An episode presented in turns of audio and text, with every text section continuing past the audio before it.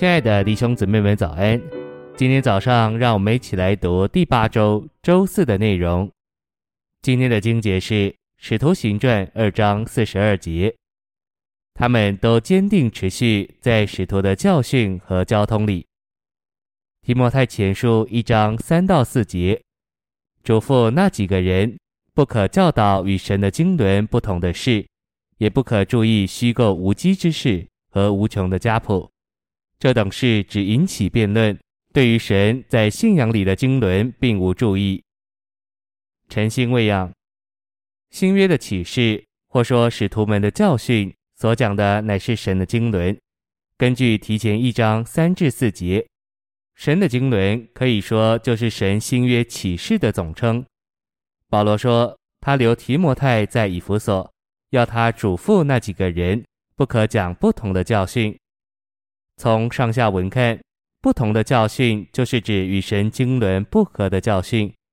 那些人所讲的虽有一些旧约的根据，但都是家谱、律法等，与神在信仰里的经纶不同。神的经纶就是新约的启示，也是使徒们的教训，乃是独一无二、完全并完整的，是不能加也不能减的。缺了就是不够，多了就是人的道理。而不是神经纶的话。信息选读：保罗在混乱的环境中，在他与同工们做工多年之后，写了提摩太前书。这封书信完全是一种预防注射。在这封书信开头的话里，保罗的写法可能不叫我们觉得太严重。不可教导不同的是，这短句似乎很简单，我们可能不认为这是严重的。但实际上，这非常严重。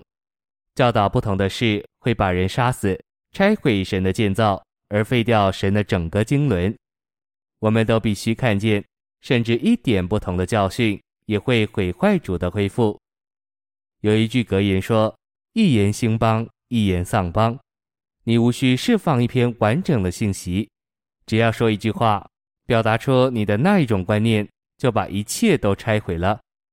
我们必须看见这样的执事是可怕的，很可能你的说话是在拆毁、消杀并废除。我们也许问：所有的基督教教师唯一该教导的是什么？今天基督教教师教导人许多的事，就如长老智慧、净水施浸、主教制度、圣洁、如何传福音，以及教导圣经的路。我们都同意，教导犹太教是错误的。但我们必须看见，甚至教人传福音也会造成分裂。只有一种执事始终建造、造就、成全人，完全不会导致拆毁。新约所称义、提倡、高举，甚至荣耀的，只有那唯一的执事。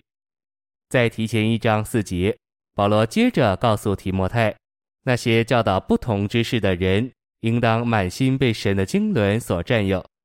只有一种执事是建造而绝不拆毁的，就是神的经纶。请不要有平安和把握说，只要你教导的是合乎圣经，就没有问题了。不可能很有问题，因为你的教训造成分裂。我们该留意并警醒，我们不是仅仅要正确的教训，我们要的乃是教导神经纶的教训。现在我们能领会。保罗在哥林多前书为何嘱咐人要说一样的话？你所教导的不该由对错来衡量，而必须由是否制造分裂来衡量。只有一种执事建造人，绝不使人分裂，就是神经纶那唯一的执事。谢谢您的收听，愿主与你同在，我们明天见。